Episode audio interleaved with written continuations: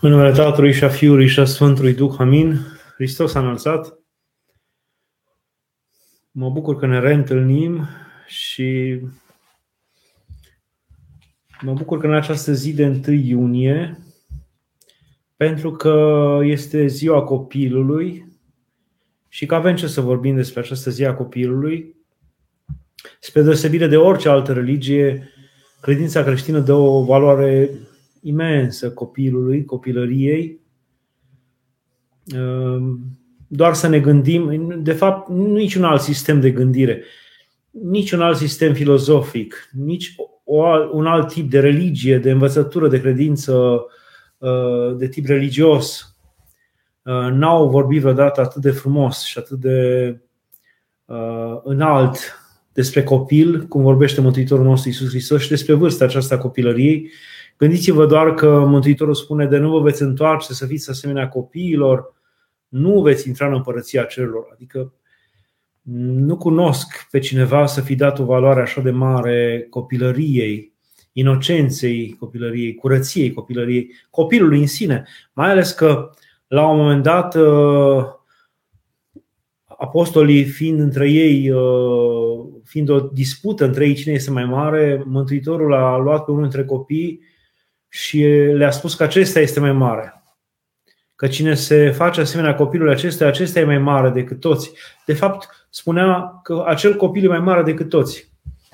Și uh, dacă în orice sistem filozofic, în orice religie uh, studiată pe care o, o putem studia și o putem studia de la nivelul cel mai de jos, uh, de nivelul cel mai primar până la nivelul universitar, academic, dacă o studiați, o să vedeți că totdeauna cei în vârstă, cei cu experiență, cei cu o cantitate imensă de informații sau uh, cei cu abilități excepționale și în care, în general, erau după o anumită, uh, le puteau, uh, puteau ajunge la aceste abilități după o anumită vârstă de experiență, de strădanie. Deci, în general, toate religiile și toate, până și științele au prețuit oamenii maturi sau chiar în vârstă și mai ales religiile, experiența și maturitatea și anii de, ex, de experiență în orice domeniu făceau ca un om să fie prețuit și să-i se dea o anumită valoare. Pe când, dacă vă uitați în calendarul creștin, uh, sunt foarte, foarte mulți tineri, foarte, foarte mulți tineri. Majoritatea mucenicilor sunt tineri și ei sunt de cei mai mari, de la Gândiți-vă numai la Sfânta Marina, care va fi, va fi prăznuită în iulie, 15 uh, ani. Sfânta Irina, tot așa ceva. Sfânta Filofteia, 12 ani. Sfânta Paraschiva, 21 de ani. Uh, Sfântul Ioan Valahul, 15-16 ani. Uh, majoritatea, mulți, mulți dintre sfinții cei mari sunt copii. Foarte mulți. Am avut odată curiozitatea să mă uit peste calendar și peste mulți dintre sfinți și mi-am dat seama că calendarul nostru este foarte tânăr. De, calendarul ortodox este plin de oameni tineri, invers față de orice altă scară de valori din orice altă credință, din orice altă învățătură de credință, din orice altă, eu știu, școală filozofică, școală de gândire în care, în general, tinerii nu prea așa află locul. Uh, și m-am întrebat de ce. Și răspunsul este simplu și complicat în același timp. Uh, Dumnezeu dă valoare mult mai mare inocenței, curăției, uh, simplității, capacității de a ierta repede și de a uita răul al copiilor, al sufletului copiilor, suflet pe care pot să aibă și oamenii mari, pentru că nu întâmplător Mântuitorul ne spune de nu veți întoarce să fiți asemenea copilor, nu veți intra în împărăția cerurilor. Și la ce să ne întoarcem? Adică ce să avem din copilărie? Uh, cu siguranță nu uh, incapacitatea lor de a se îngriji singuri. Nu asta. Cu siguranță nu asta ne îndeamnă Mântuitorul să ne întoarcem la copilărie. Cu siguranță nu o naivitate, eu știu, uh, sau un fel de lipsă de experiență Uh, care de multe ori duce la dezastru. Nu, nu, nu, nu la asta, ci la copii Mântuitorul și Dumnezeu ne îndeamnă să ne întoarcem la acea uh, curăție de a nu ține minte răul, de a uita rău cu, cu ușurință, exact cum uh, copiii până la o vârstă, chiar și dacă îi pedepsești sau chiar dacă, să-i spunem că îi lovești, ei și uită după câteva minute, poate plâng pe moment, dar și uită și după aceea se comportă cu tine ca și cum nimic s-ar fi întâmplat. Uh, și trăiesc totul, copiii trăiesc totul în, în, uh, pe moment, trăiesc într-un prezent etern. Uh, nu trăiesc cu gândul la ceea ce ar putea să vină, nici la ceea ce a fost. Sau dacă, dacă se întâmplă această trăire în viitor sau în trecut, deja se pierde, de fapt, copilăria. Copilăria are frumusețea ei tocmai prin faptul că îi se dă valoare imensă prezentului. Și Dumnezeu este un prezent etern. Uh, este o întâlnire continuă și constantă cu Dumnezeu prin însăși uh, copilărie, prin însăși trăirea acestei copilării la măsura ei cea mai înaltă, adică a prezentului continuu. Un copil uh, se poate bucura, eu știu că se află într-o, într-un loc cu multe persoane importante, dar se poate bucura tot așa de un cățel. Se poate bucura de un peisaj extraordinar în mijlocul naturii, dar se poate bucura și să rupă niște ziare și să audă sunetul acestei, cum se, cum se aude această ruptură. Deci el trăiește prezentul uh, foarte puternic, foarte viu și cred că asta e o reîntoarcere la starea de rai pe care omul a pierdut-o. Uh, el a ieșit din acest prezent continuu în care se afla în rai și a început să trăiască într-un posibil viitor pe care îl proiecta diavolul. A, dacă vei face asta, vei, acum nu e bine, dar va fi bine dacă vei mânca și toată această proiectare în viitor uh, l-a scos din acest prezent continuu.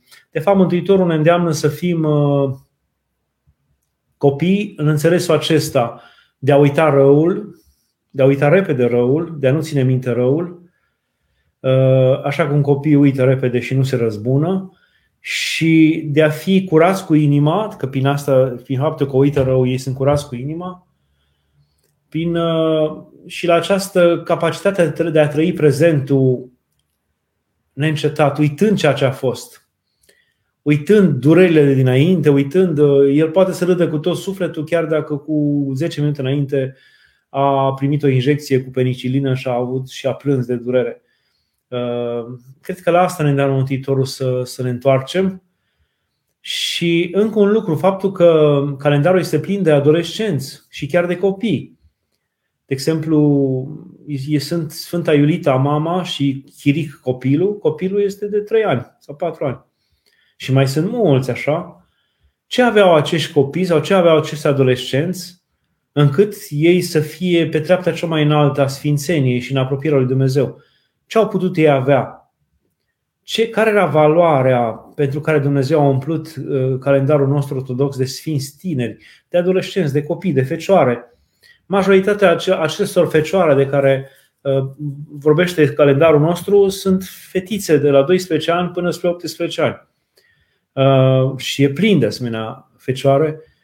Uh, ce aveau acești copii? Nici experiență nu aveau, nici o inteligență, eu știu, nativă, excepțională, că nu ni se spune că doar copiii cu o inteligență nativă moșteneau împărăția, nici uh, cine știe ce experiențe speciale prin care trăiseră.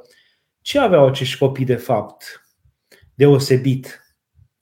Un singur lucru aveau deosebit. Primiseră în inima lor adevărul de credință. De fapt, uh, odată cu Mântuitorul, nu experiența de vârstă și experiența întâmplărilor prin care treci mai are valoare așa de mare, nu inteligența și acumulările de informații mai are așa o valoare mare pentru toate celelalte categorii și pentru toate celelalte forme de, de credință, forme de filozofie, forme de învățământ, forme de uh, politice. Acestea au o valoare imensă, dar pentru credința creștină nu mai au o valoare așa de mare.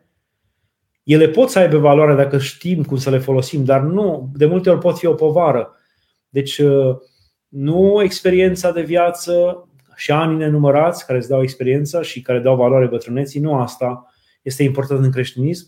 Nu este important nici uh, uh, nici inteligența cu care te naști, că unii se nasc cu o anumită inteligență nativă, capacitate, le, le cade fisa, rapid. Nici asta nu are o valoare foarte mare pentru creștini. Nici uh, dacă te naști într-o familie foarte bogată și în care ai o educație specială, nici măcar asta nu are valoare. Uh, nimic din toate acestea, nimic din toate acestea, uh, ci doar un singur lucru până la urmă are valoare, uh, primirea unei informații, primirea unui adevăr, primirea credinței ca adevăr, primirea acestui dram de credință, acestui bulgre de foc de credință, este de o valoare atât de mare, acest adevăr pe care îl, îl primim și îl credem, învățătura de credință, adevărul despre Mântuitorul nostru Isus Hristos, să-L cunoaștem pe Domnul nostru Isus Hristos, să ne întâlnim real cu El uh, prin credință. Întâlnirea aceasta reală cu Isus Hristos prin adevărul de credință pe care îl credem este de valoare atât de mare încât acest adevăr pe care îl credem de fapt este viu în noi și el începe să lucreze, începe să, să trăiască în noi, să respire în noi, să își facă lucrarea sa mult mai puternică, mult mai evidentă decât experiențele noastre, inteligența noastră, capacitățile noastre de a formula în cuvinte, capacitățile noastre de, a, de orice. Acest adevăr uh, pe care noi îl putem accepta sau nu, această întâlnire reală cu Mântuitorul nostru Isus Hristos, care este credință. Credința este întâlnirea reală prin credință uh, cu Mântuitorul nostru Isus Hristos și sălășirea acestui adevăr al întâlnirii cu El, a recunoașterii Lui în inima noastră, în noi. Iar acest adevăr este viu. Uh, adevărul de care Pilat spunea uh, ce este adevărul, pentru că nu credea niciun adevăr, era chiar în fața lui. Hristos era adevărul. De fapt, el a spus-o apostolilor, eu sunt calea, adevărul și viața. El era adevărul și el este adevărul și sărășuirea în noi a credinței, acestei informații, dar care este de fapt o persoană vie. Sălășirea în noi a acestui adevăr al lui Hristos, prin credință, este cel mai valoros lucru ce îi se poate întâmpla unui om pe fața pământului. Cel mai valoros lucru. Așa încât un copil de patru ani, ca și Chiric, fiul Iulitei, sau atâția alții, un copil de patru ani, primind acest adevăr, este mai valoros decât bătrâni și oameni cu o experiență de viață de, de 80 de ani, uh, decât oameni cu, cu biblioteci întregi pe care le-au citit, decât oameni de știință, decât oameni care și-au dezvoltat abilitățile trupului sau ale psihicului sau ale minții și au acumulat informații imense, decât oameni foarte bogați, decât oameni de, de neam bun, deci, un om care, un copil, un asemenea copil care primește credință, adevărul de credință, este mai valoros decât lumea întreagă. Decât, decât tot pământul și tot, tot universul, pentru că adevărul pe care îl primește, în cuvinte simple, uh, este Hristos. Și acest Hristos se slășuiește într noi prin acest adevăr pe care îl primim și începe să lucreze prin noi. Și se poate întâmpla, exact cum zice Mântuitorul, atunci când vă vor scoate în sinagogi și în sinedri și în fața judecătorilor și în fața regilor și împăraților uh, și vă vor, vă vor trage la socoteală că sunteți creștini și vă vor pune să vorbiți, să vă mărturisiți credința, acum parafrazez, atunci să nu vă gândiți dinainte ce veți spune că vă va da vouă Dumnezeu să vorbiți ceea ce cuvinte și adevăruri mai mari decât uh, pe care voi altfel nu le-ați putea oricât v-ați gândi. Și știți cum facem noi înaintea unei conferințe, înaintea unei întâlniri, când trebuie să ții un cuvânt, te gândești o jumătate de săptămână, o săptămână, două, sucești cuvintele, le învârți, când scrii o scrisoare specială cuiva, uh, sucești de nenumărate ori cuvintele, le învârți pe toate părțile, vezi dacă e bine așa, dacă nu e bine așa, dacă ai formulat tot cum se cuvine. Ei, Mântuitorul ne îndeamnă cine spune atunci când veți merge în fața sinedrilor și în fața regilor și împăraților și vă vor duce acolo, să nu vă gândiți înainte ce veți spune, căci Duhul cel Sfânt vă va da vouă să vorbiți atunci și veți vorbi cuvinte pe cărora nimeni, nimeni nu le va putea sta împotrivă. Adică acest adevăr care se sălășuiește în noi prezența Sfintei Trăim până la urmă în noi este atât de puternică încât copilul acesta devine sursa unui adevăr atât de mare care pleacă sub simplitatea unor cuvinte, uh, pleacă lumea întreagă. Uh, nu pot să uit acea fetiță care a venit în, într-o iarnă friguroasă la o biserică în Rusia, în Rusia sovietică, uh, când în fața bisericii stăteau activiști de partid comuniști care spuneau tuturor oamenilor să nu intre, că n-are rost să intre, că totul, tot ce e acolo în biserică e minciună și prefăcătorie și pentru ce se duc acolo. Și uh, o fetiță a venit și ea să intre în biserică, dar era, pe, era foarte subțire îmbrăcată și activistul i-a zis, de ce vii la Dumnezeu asta? Nu vezi că nici nu te bagă în seamă? Vezi că nu-i pasă de tine? Uh, pentru ce vii să te închin lui? Pentru ce vii să cercetezi biserica lui? Nu există niciun Dumnezeu. Dacă exista Dumnezeu, te îmbrăca, îți dădea haine cu care să te îmbrăci, nu te lăsa așa, uh, așa de dezbrăcată în mijlocul iernii. Și fetița, și să vedeți ce cuvânt i-a dat Dumnezeu fetiței, fără că ea să se fi gândit. Pe moment ea răspunde și spune uh, Dumnezeu de mult a trimis oameni să-mi dea haină, dar aceștia întârzie. Auziți ce cuvânt pe care greu ar putea cineva să, să-l fi, cât s-ar fi gândit, l-a blocat pe, pe securist, l-a blocat pe activist, n-a știut ce să răspundă. Uh, sau altă situație, se făceau teatre, uh, se făceau scenete incriminatoare la, la, la adresa creștinismului, în care copiii trebuiau să, să, să joace tot felul de scenete în care să vorbească de rău credința creștină și bineînțeles că unii copii trebuia să-i joace pe creștini, iar ceilalți să îi certe și să le spună că a fi creștin nu-i bine și toate celelalte. Și uh, într-o asemenea situație, un copil a fost ales să fie creștinul sau chiar Hristos. Nu mai, nu mai știu cum era. Unul era Hristos, ceilalți uh, erau cei care sunt motiva lui Hristos. Și copilul acesta care îl juca pe Hristos sau pe creștin, uh, în timp ce la început era anticreștin și Uh, își dorea să fie judecat Hristos, își dorea să fie vorbit de rău creștinismul, i-a dat Dumnezeu dar acestui copil încât uh, a început să vorbească pentru Hristos și să vorbească despre Hristos și despre frumusețea lui Hristos și despre bunătatea lui Hristos și despre dragostea lui Hristos, încât i-a făcut pe toți să tacă și mai toată clasa s-a apropiat de credință și a trecut la credința creștin auzindu-l pe acel copil cum vorbea. Adică Duhul Sfânt i-a dat să lucreze printr-un bob de credință care probabil că s-a sălășuit în inima acelui copil. I-a dat să vorbească așa de frumos, așa de înalt, cum uh, uh, un om, uh, un copil n-ar fi putut spune niciodată. Tot așa cum uh, în, în anii imediat de după Revoluția bolșevică sau în anii Revoluției bolșevice, undeva prin 1920, într-o piață imensă din Sankt Petersburg, uh, pe vremea aia uh, Leningrad, uh, într-o piață imensă, se adunau, erau adunați muncitori, țărani și li se făceau, erau învățați că Dumnezeu nu există, că totul este o minciună și orice preot care trecea prin apropiere sau putea să fie în pericolul de a fi sfârșit de mulțime, să fie pur și simplu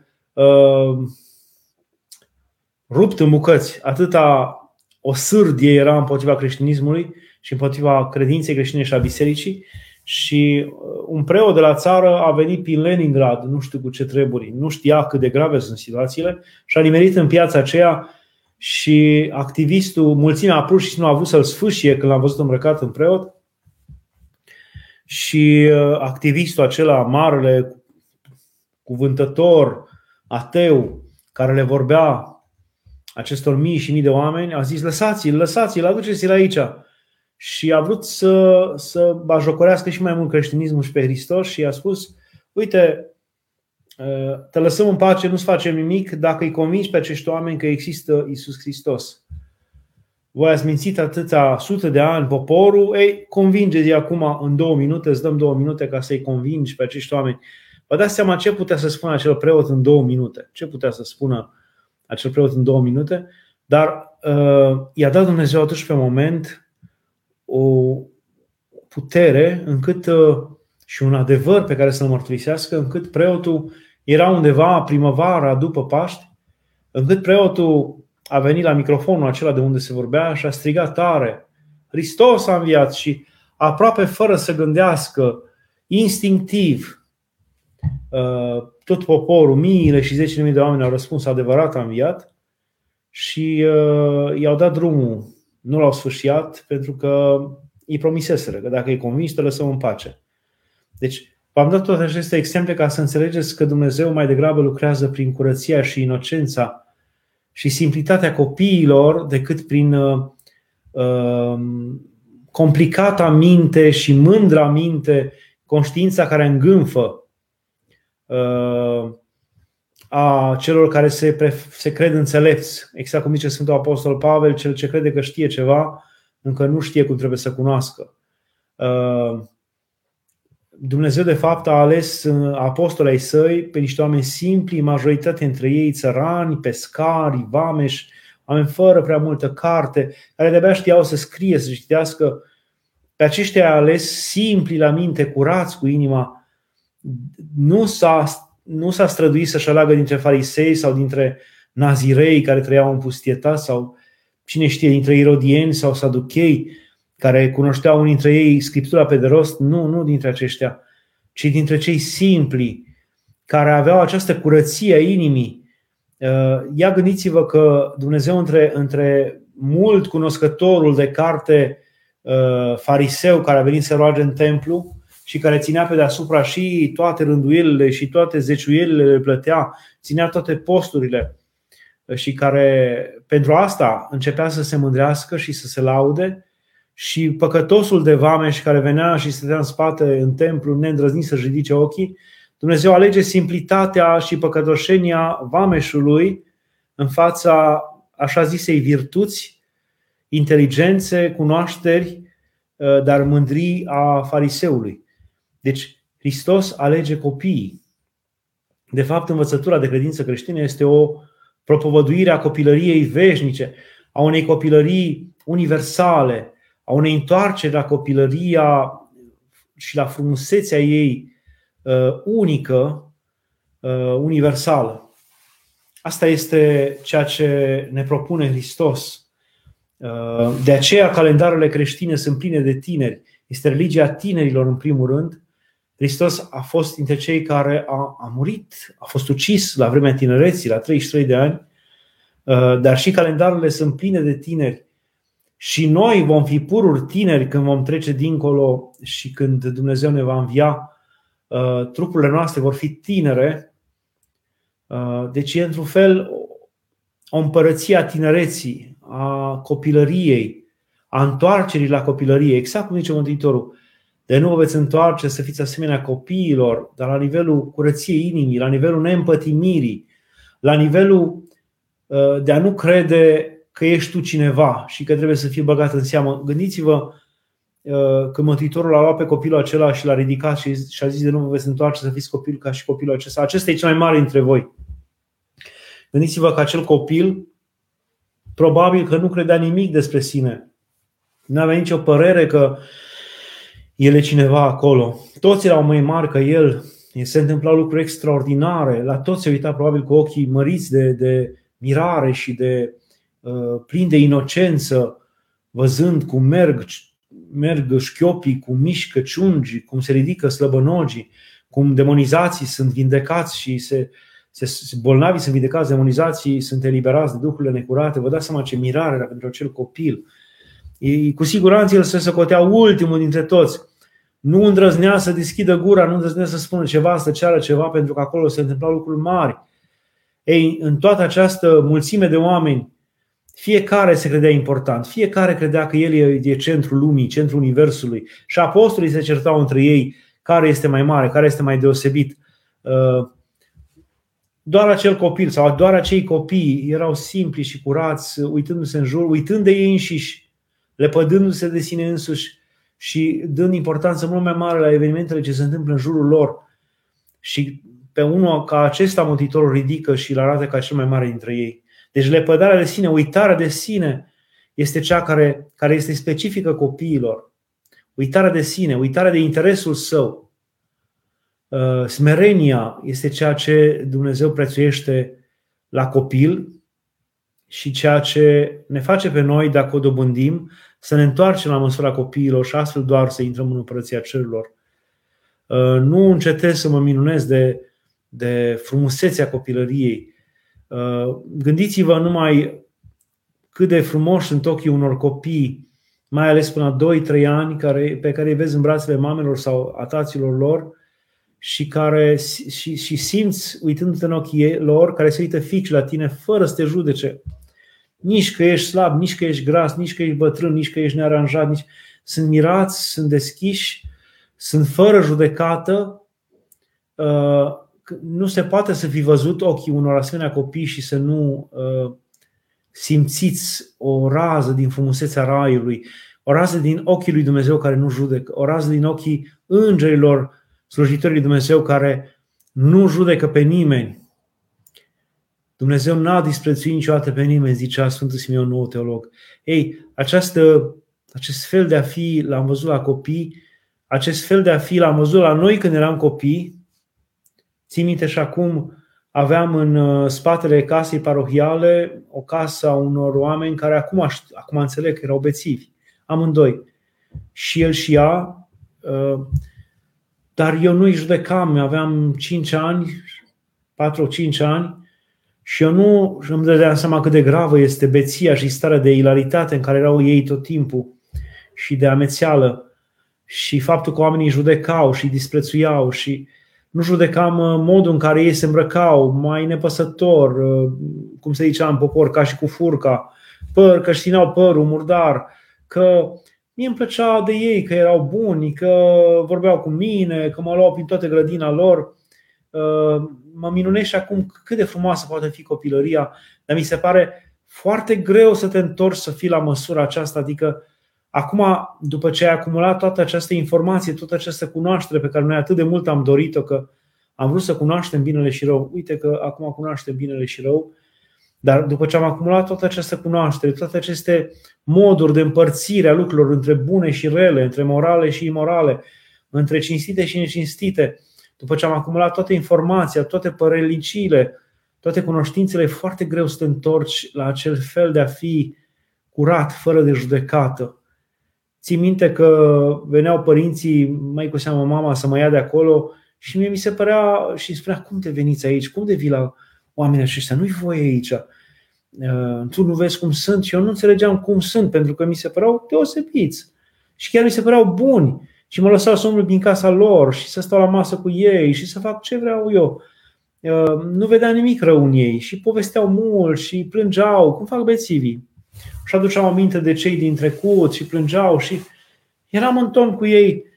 Dar uh, acum înțeleg și înțeleg și frica părinților și grija lor și, și gândurile oamenilor și înțeleg toate acestea, dar în același timp nu pot să nu mi-aduc aminte cu bucurie, cu plăcere de acea curăție pe care o aveam eu ca și copil și că nu, nu-i judecam. Și din potriva mirador de ei și mă rugam pentru ei și uh, Marița și Augustin se numeau și mă gândesc cu groază cum să ne întoarcem să fim asemenea copiilor. Dacă asta este uh, întoarcerea și trebuie să fim la măsura copiilor, dar ce frumos sunt copiii că sunt așa. Cum vă spuneam, uh, sigur ați văzut, cel puțin în ultimul timp, măcar până la 2-3 ani, că cu cât a trecut timpul, copiii parcă inocența, curăția copiilor s-a stricat tot mai, mai repede.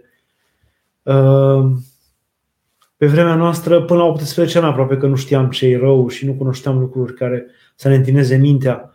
Dar după aceea am văzut că copiii tot mai repede pierd această inocență. Bineînțeles că în lumea aceasta a informației virtuale și a internetului și a exemplului, a modelelor, între ghilimele modele negative, ale oamenilor din jur, uh, inocența se pierde ușor.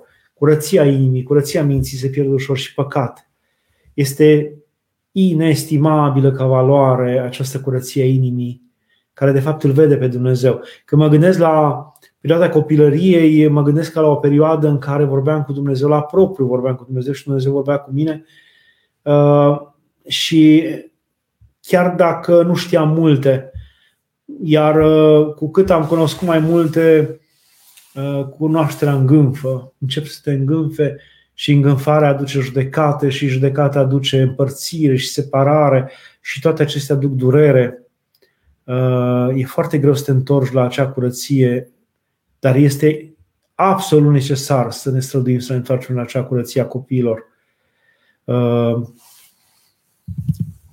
În același timp îl prețuiesc pe Dumnezeu foarte mult pentru că nu numai, uh, nu numai faptul că ești copil încă și nu judeci foarte clar uh, te face să ai acea curăție și inocență primară, ci și faptul că Dumnezeu oprește vremelnic uh, ca duhurile necurate, oprește vremelnic ca uh, uh, influențele vechi provenite din sângele, din, din moștenirea genetică de la părinți să te influențeze, să, să forțeze liberul tău arbitru. Și există o perioadă cât copilul trăiește într-un rai, ferit și de influențele duhurilor necurate, și de cunoașterea care aduce etichetare și judecată, și de uh, influențele care vin din sânge, cumva, din moștenirea genetică. Toate acestea uh, sunt, uh, sunt uh, produc, aduc o perioadă, sunt de fapt mărturia unei perioade de rai. După care, după, după o anumită vârstă, uh, Dumnezeu îngăduie, după ce omul începe să-și dezvolte conștiința, să înțeleagă mai multe, are o anumită maturitate de judecată, atunci de-abia îngăduie Dumnezeu să se, să se ridice și din sângele tău toate pornirile negative, toate moștenirile greoaie, dureroase pe care le ai. De fapt, uh, în una dintre pildele Mântuitorului ni se, ni, se, ni se și spune acest lucru. Se spune că uh, asemănase va împărăția cerurilor cu un, uh, cu un om care merge să semene sămânța sa în, în țarina sa și seamănă sămânță bună și după aceea, când după ce el a plecat acasă, un om vrăjmaș a venit și a semănat sămânță rea și când a ieșit uh, colțul seminței, uh, a ieșit și neghina, dar ea nu s-a observat. Nu s-a observat încă din, uh, din grâu. Era asemănătoare cu grâu și zice, și când a dat spicul grâului, când s-a arătat spicul grâului, atunci s-a arătat și neghina. Ce înseamnă asta?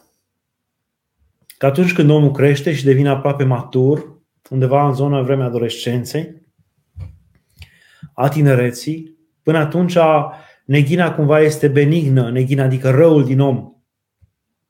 Încă nu are putere mare de influență asupra omului. Încă nu-și arată colții. Dar când dă spicul grâului, adică când omul aproape devine de plin, când copiii noștri aproape că sunt la înălțimea noastră și aproape că sunt oameni întregi și conștiința lor deja este dezvoltată și cunoașterea lor uh, ajunge la o anumită măsură, uh, în momentul acela se arată neghina. Și Dumnezeu îngăduie doar atunci să se arate neghina. Deci de-abia atunci ies la iveală moșteniri genetice, predispoziții, moduri de a fi ale tinerilor, ale copiilor, ale adolescenților, de multe ori dureroase, urâte, cu care trebuie să te lupți. Și minunea cea mare este că Dumnezeu nu le-a, nu le-a lăsat să se arate până acum. Că acestea se arată de-abia când copilul are destul de multă cunoaștere și conștiință și liber arbitru și uh, cunoaște ce este binele și rău și poate să aleagă cu, cu voie proprie binele uh, și asta mi se pare un imens dar dat de Dumnezeu. Și asta mi se pare și că este o explicație a adolescenței. Adică adolescența ca un fel de sfârșit al copilăriei are o parte bună.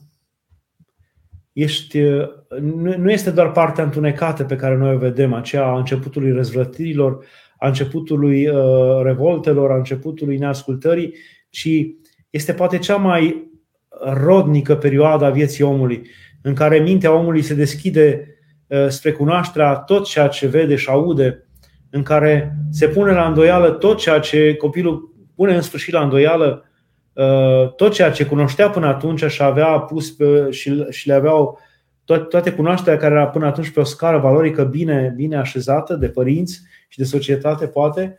Și acum a venit vremea ca, virgulă, copilul să uh, pună la îndoială, să pună la încercare toate virtuțile, toate calitățile, toate valorile pe care până atunci le-a luat, uh, le-a îngurgitat pur și simplu de la societate, de la părinți, de la profesori și pe care le-a socotit de la sine înțeles că așa sunt, pentru că așa a spus domnul profesor, și așa a spus tată sau mama.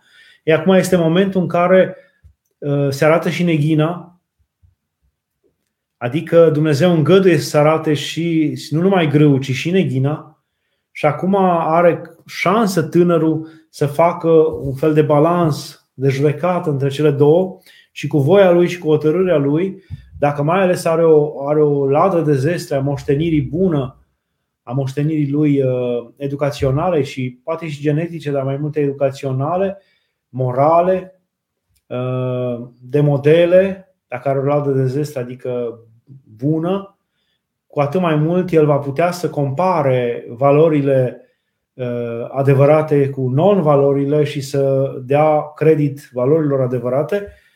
Și adolescența este o perioadă de formare, de transformare spre bine și în bine, aș zice, așa încât uh, contează foarte mult cum au fost educați copiii până la vârsta aceea, contează foarte mult uh, ce li s-a pus în ladă de zestre până la vârsta aceea și mai mult decât strădania noastră, mai mult decât vorbele noastre, mai mult decât chiar modelul nostru de viață, care se pune într-un fel de ladă de zestre acestor copii, uh, mai mult decât toate acestea, are valoare întâlnirea lor cu Dumnezeu încă din copilărie.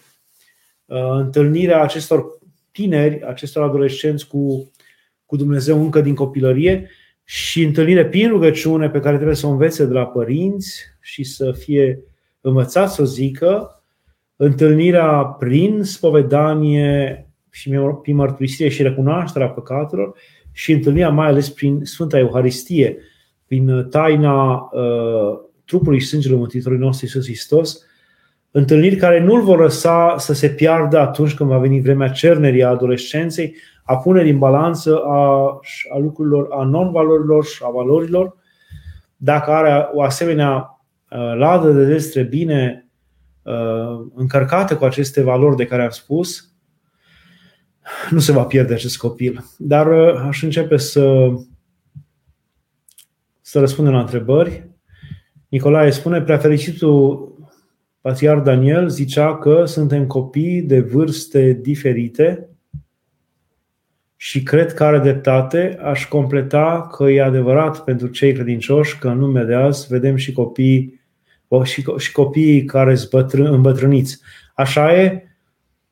Uh, există aproape generație după generație o coborâre a, o, o scădere a vârstei inocenței, o scădere a vârstei curăției copiilor.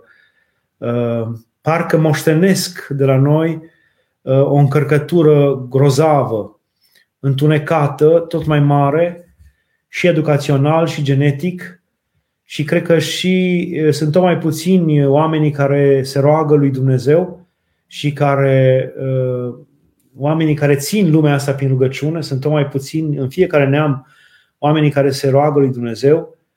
Uh, și cu cât sunt mai puțini, cu atâta copiii sunt niște vase uh, în care se varsă din Duhul, din, din, din Harababura, din uh, păcatele, din greșelile care se adună în hambarele din văzduh ale diavolului, Harababura, greșelile noastre, păcatele noastre, care nu mai sunt spălate de sângele lui Hristos pentru că nu mai îl chemăm pe Hristos, nu-l mai, uh, rugăm pe Hristos să vină în viețile noastre, nu mai dorim pe Hristos să vină în viețile noastre, aceste hambare se umplu de tot răul și din acest rău diavolul varsă în vasele mai slabe și ajung să fie acești copii încetul cu încetul, încă de mici uh, amestecați cu răul. Despre acești copii se spune Sfântul Apostol Pavel în epistolele sale, despre cum vor fi acești copii la sfârșitul veacurilor, dar despre asta altă dată.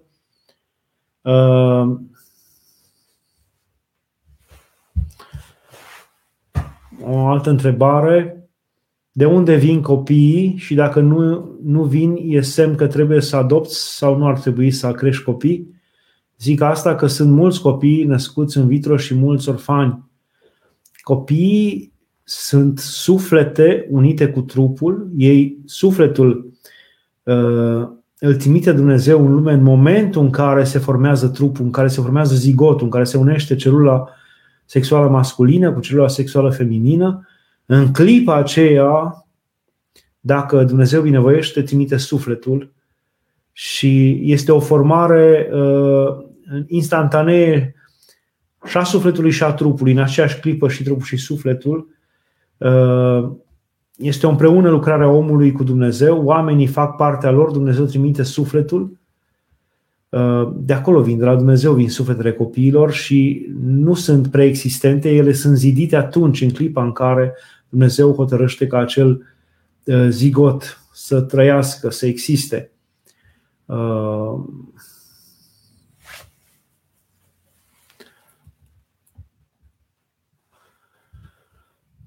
da? Nicolae zice, mă tot gândesc că a fi depresiv e total în contradicție cu apelativul de creștin. Nu vezi un copil depresiv, cel puțin până la o anumită vârstă. Asta în cazul în care ai un tată bun. Da, da, da, da, așa este. Uh, deci cred că și asta e o calitate a copilului pe care noi trebuie să o avem și pe care noi creștinii, pare rău să spun, mulți dintre noi am pierdut-o. Copil pur neîncetat trist, neîncetat bosunflat, neîncetat depresiv, Uh, am ajuns ca niște copii neîncetat triști, depresivi, nemulțumiți, nerecunoscători, triști, speriați. Exact cum copii, la copii domină joaca, bucuria, lumina, ar trebui și la creștini să domine bucuria și uh, lumina. Uh, să ajungem, cum zicea Părintele Arsenie Boca, un creștin trist e un, ca o casă cu luminile stinse. Și să fim veseli, să fim luminoși, să avem încredere în Dumnezeu nu neîncredere. Dar la întrebarea de dinainte, uh, dacă nu avem copii să înfiem, da, ar trebui. De multe ori Dumnezeu face această minune. Uh, țin minte un cuvânt al Părintelor Arsenie Boca la un cuplu de tineri care nu puteau să aibă copii și ziceau, mă, cum nu aveți voi copii? Că ia uitați-vă că sunt niște copii necăjiți la marginea satului, ia mergeți și ajutați și fiile, fițile lor părinți că după aia veți primi și voi și așa a și fost. Uh, i-au ajutat pe acei copii și după aceea le-a dat și lor Dumnezeu copil. Uh, da, înfierea este un lucru foarte bun, foarte frumos și periculos, pentru că nu pot da. Periculos este și nașterea de copii. Că niște copilul pe care îl naști nu poți să spui că el va fi exact cum ți-l dorești tu și că el va rămâne cu tine sau te va asculta sau nu. E de aceea spune, de aceea spune Sfântul Apostol Pavel, uh, nu zic să nu vă căsătoriți, dar veți avea durere în trup.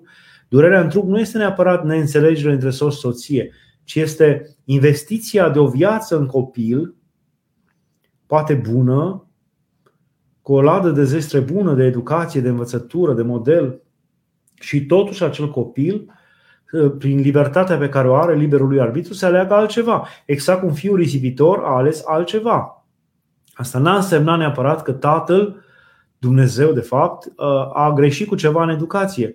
Nu, n-a greșit cu nimic, dar dacă voia liberă a fiului ispitor a fost să se răzvrătească, să se împotrivească, să aleagă alte cale, tatăl a suportat această, uh, această fugă cu durere, așteptând, nădăjduind, căutând cu privirea în orizont ei, de, această, de acest lucru trebuie să fim pregătiți, adică noi putem investi complet tot ce se poate mai bun într-un copil, dar acel copil să aleagă răul, să aleagă contra învățăturilor noastre, să aleagă altceva, pentru că el are liber arbitru, a da naștere unei ființe este, aduce cu sine pericolul suferinței, pericolul ca acel copil să producă imens de multă suferință celui care i-a dorit nașterea și a căutat ca acesta să se nască. Același lucru s-a întâmplat cu zidirea lui Dumnezeu. Dumnezeu a creat lumea și, și lumea nevăzută a îngerilor și lumea văzută a oamenilor i-a produs lui Dumnezeu ca Tată Ceresc o imensă durere pentru că dându-le libertate de plină și asemănare cu El, uh, oamenii și îngerii, o parte dintre ei, au ales și aleg să stea împotriva lui Dumnezeu și să se revolte împotriva lui Dumnezeu, ceea ce este un lucru dureros, dar ne asumăm acest lucru. Așa încât, uh, da, este periculos, zicem noi, să înfiem un copil, dar la fel de periculos este să-l și naștem. Pentru că ne gândim noi că dacă îl înfiem, el are alt cod genetic și nu. Și dacă el moștenește firea noastră și uh, că nu suntem noi rupți din soare, s-ar putea să, să fie împotrivitor nouă și lui Dumnezeu și unor coduri de onoare și de morală pe care noi le-am implantat de mici în mintea lui, așa încât uh, este foarte bine cei care nu pot avea copii să se gândească la, la a înfia copii și am observat lucrul acesta că Dumnezeu de multe ori, după ce uh, te gândești la alți copii necăjiți și încerci să-i ajuți, nu neapărat înfiindu-i, poate și uh, luându-i prin diferite sisteme și moduri de, de a-i ajuta nu neapărat în fierea, luându-i în apropierea ta sau fiind, fiindu-le aproape în educație, în, în tot ce ține de un, pentru viața unui copil, de-abia după aceea Dumnezeu îți dă și copilul tău. Asta am văzut în multe situații. Uh, altcineva zice, putem considera copiii ca și copii ai lui Dumnezeu primiți pentru a-i crește și a-i înapoi a lui? Da, păi, bineînțeles. Uh, toți sunt așa, adică nu sunt ai noștri, sunt în primul rând al lui Dumnezeu. Sufletul este făcut uh, de Dumnezeu, este zidit de Dumnezeu și se unește cu, cu trupul care are o anumită încărcătură uh, genetică umană, de genetică care ne moștenește, dar uh, în primul și în primul rând, nici noi nu suntem ai noștri până la urmă, nici trupul nostru nu este al nostru, pentru că și noi l-am luat din făptură și Uh, ne-a, ne-a crescut Dumnezeu. Părinții ne-au ajutat să nu cădem în boli, în necazuri, să nu ne rănim, dar de mii de ori mai mult ne-a ajutat Dumnezeu, în sensul că puteau să fie cu părinții cu ochii pe noi toată ziua. Dacă Dumnezeu nu ne îngrija, noi eram acum de mult țărână sau, sau cine știe ce handicapuri aveam. Uh, deci, cu siguranță, noi suntem în primul rând ai lui Dumnezeu, de aceea și ne numim și zicem în primul rând, în primul rând lui, lui Dumnezeu, Tatăl. Tatăl nostru care ești în cerul. El ne este în primul rând Tatăl și pe aceea sunt părinții noștri. Uh, și atunci și copiii în primul rând sunt ai lui Dumnezeu și pe aceea sunt ai noștri. Noi îi luăm de la el cu împrumut, îi creștem o vreme, avem, ni se dă marea șansă, marea șansă, imensa încredere de a-i crește, de a-i ajuta, de a-i uh, ține în casele noastre și după aceea uh, de a-i da înapoi lui Dumnezeu și de a-i lăsa să se Uh, dedice la ceea ce ei vor gândi și vor hotărâ ca fie lui Dumnezeu. Da. Uh, cum pot convinge un copil de 17 ani să se spovedească? E foarte greu. Cred că nu prea poți. Nu, pre- nu se prea poate, mai ales la vârsta aceea. Poți să-i spui, mai ales înainte de sărbători mari, pentru că, na, atunci poate că conștiința e mai vie sau poți să-i readuce aminte de perioada când el o făcea asta cu multă ușurință dar nu cred că, nu cred că se prea poate lucrul ăsta. În general, nici nu cred într-o spovedanie forțată și pe care nu ți-o strigă conștiința. E o lucrare lui Dumnezeu tainică care se va produce cu acești copii, cu acești tineri. Dacă ei au avut cunoaștere de, de Dumnezeu, de Sfintele Taine, dacă ei au fost apropiați de biserică, cu siguranță uh, va veni vremea reapropierilor de Dumnezeu. Și Dumnezeu are o lucrare tainică cu ei în orice clipă, în orice moment și că va veni vremea aceasta întoarcerii spre Dumnezeu. Dar fără forțări, fără nu poți să-l obligi, nu poți să zici te duc sau îți dau să-ți cumperi nu știu ce dacă mergi să te spovedești. Nu cred într-o asemenea spovedanie. Nu cred că această spovedanie chinuită sau forțată sau în schimbul unui dar sau ca, să ca să-l salvezi de la o pedeapsă, tu îi cer să se spovedească. Nu are ce să. Spovedania prin excelență este un act de libertate, de asumare a noastră personală, liberă, de recunoașterea păcătoșenii noastre. Nu are legătură cu, cu asemenea forțări. Ce putem noi face este să, să facem exact ca acel uh, uh ginere de care povestea Sfântul Paisie Aghioritu, că spunea despre un, despre un bărbat din uh, Tesalonic care avea un socru depărtat de biserică și acest uh, bărbat din Tesalonic se ruga în fiecare zi sau foarte des ca să nu moară socrul său fără să se pocăiască și pentru că acel socru nu prea avea niciun gând să se pocăiască, să se întoarcă la Dumnezeu, să caute la Dumnezeu și uh, plecând cu niște afaceri departe de Tesalonic, când s-a întors înapoi, l-a găsit, uh, a aflat că socrul său a murit și că era la morgă de câteva zile. Deci era mort, de-a binele, nu era o, o glumă, nu era o comă profundă, era moarte. Și uh, cu mare încredere tânărul s-a dus acolo lângă trupul socrului său și la morgă și a, a zis, Doamne, eu te-am rugat atâtea zile să nu-l las să moară nepocăit. Cum l-ai lăsat? Și a înviat socru.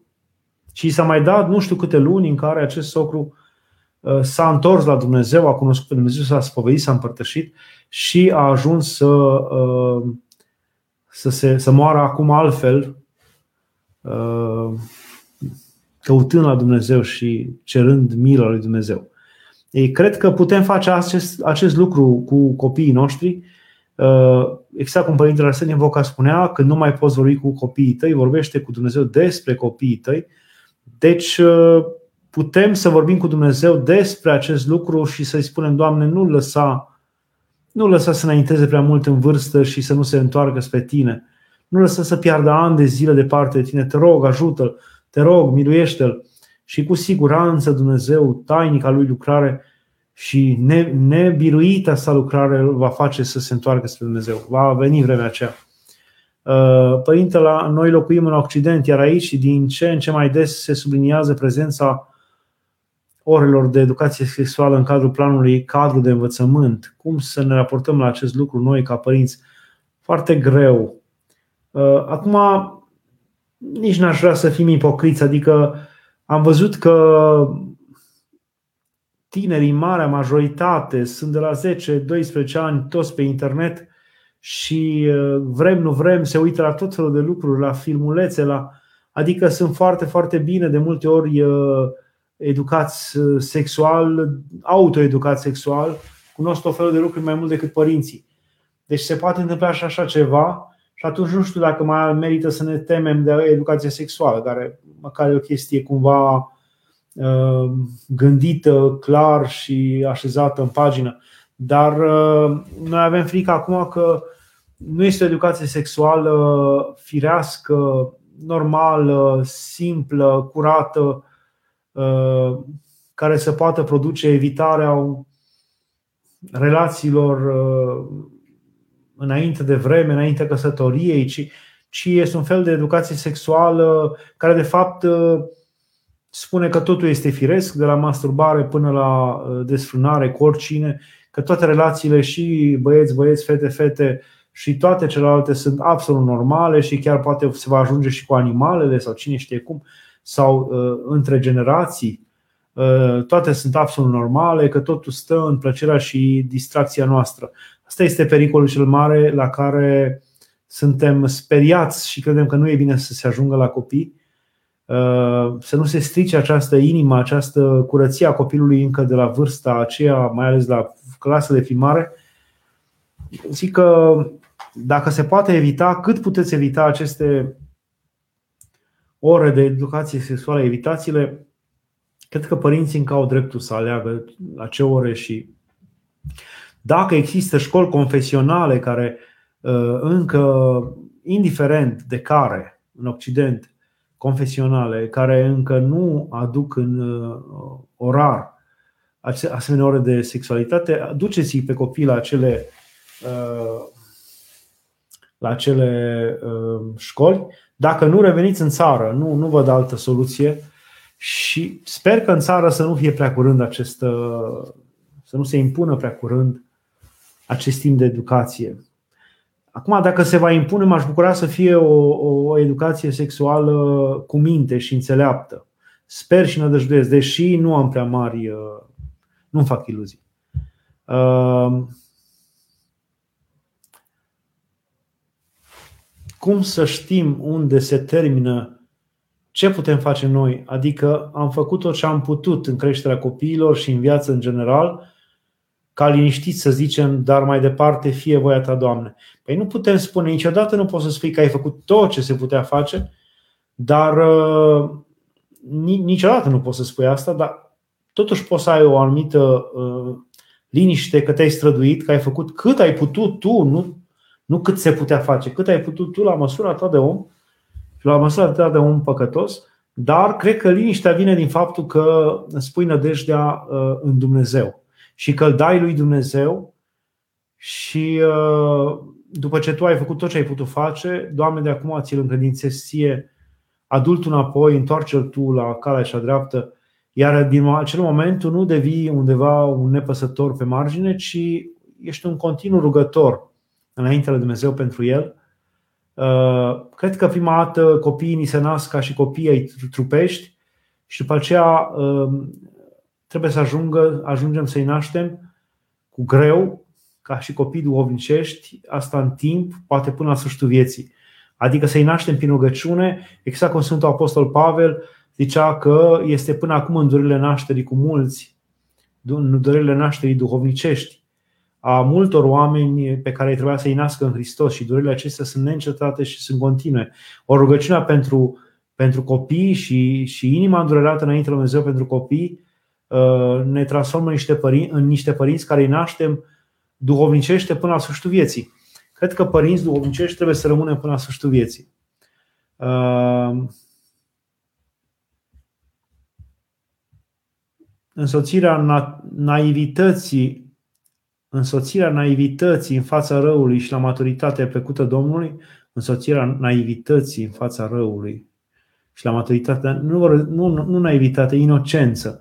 Naivitatea, Mântuitorul ne spune foarte clar, fiți uh, blânzi ca porumbei și înțelepți ca șerpii. Deci trebuie să avem și o anumită înțelepciune uh, a șarpelui care să-și cunoască măsura. Ce, ce avea șarpele și ce are șarpele? La ce, la ce înțelepciunea șarpelui ne îndeamnă Mântuitorul?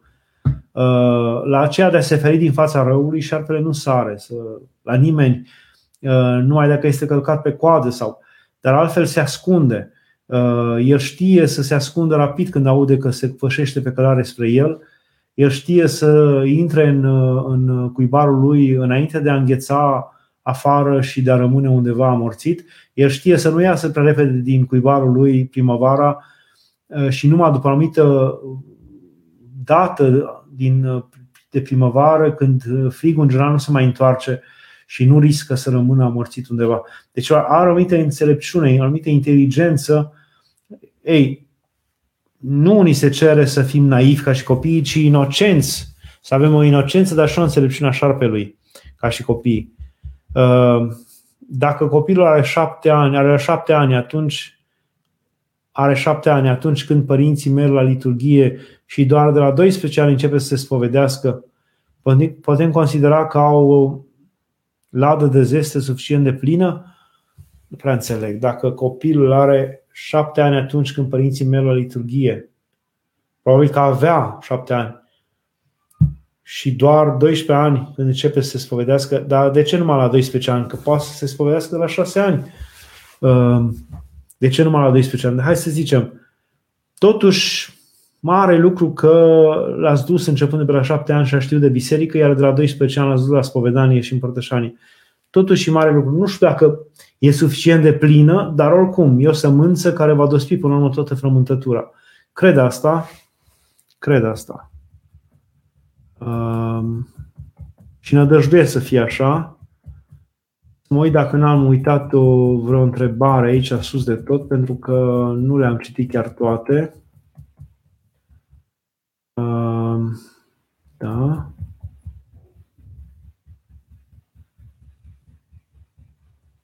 Daniel, de ce biserica nu se interesează de legile referitor la familie și, le, să, și să le modifice pentru a salva familia ortodoxă? Nu știu dacă nu se interesează. Se interesează, eu așa cred, uh, legile pentru cei care cunosc sunt făcute ca familia să fie foarte ușor dezbinată. Uh, eu cred că se interesează și până la urmă biserica suntem noi, adică nu știu dacă biserica suntem noi, credincioși, preoți, adică dacă tu ca membru al bisericii ți-ai dat seama, fă cunoscut lucrul ăsta, adună în jurul tău oameni, se sizează preoți, se sizează uh, comunități ortodoxe, asociații ortodoxe, fundații ortodoxe și să facem tot ce se poate ca să influențăm. Mergi, vorbește cu ierarhul din eparhia ta, uh, spune intră la el, vorbește cu el, spune să, să dezbată problema asta în sinod, când merge la sinod.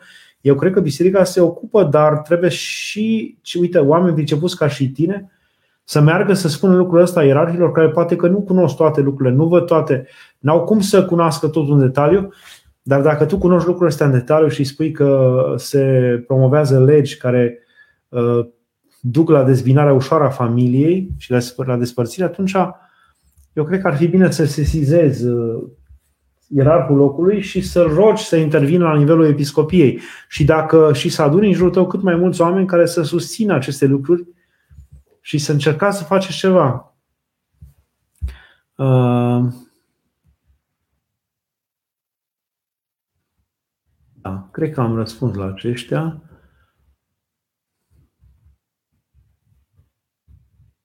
Da. Uh, acum un gând de final că nu putem face mai mult bine copiilor noștri decât prin uh, o bună educație și buna educație nu se face atât de mult din vorbe și din uh, ceartă, ci buna educație se face din fapte. Exact cum Părintele Arsenie Boca zicea, vorba sună, fapta tună. Deci fapta ta de părinte tună înaintea copilului, iar vorba sună, dar poate că nu este asumată. Deci că nu putem face mai mult bine copilului decât să fim noi oameni creștini autentici, să ne vadă pe noi rugându-ne, să ne vadă pe noi uh, uh, vorbind de bine oamenii, să nu ne vadă vorbind de rău.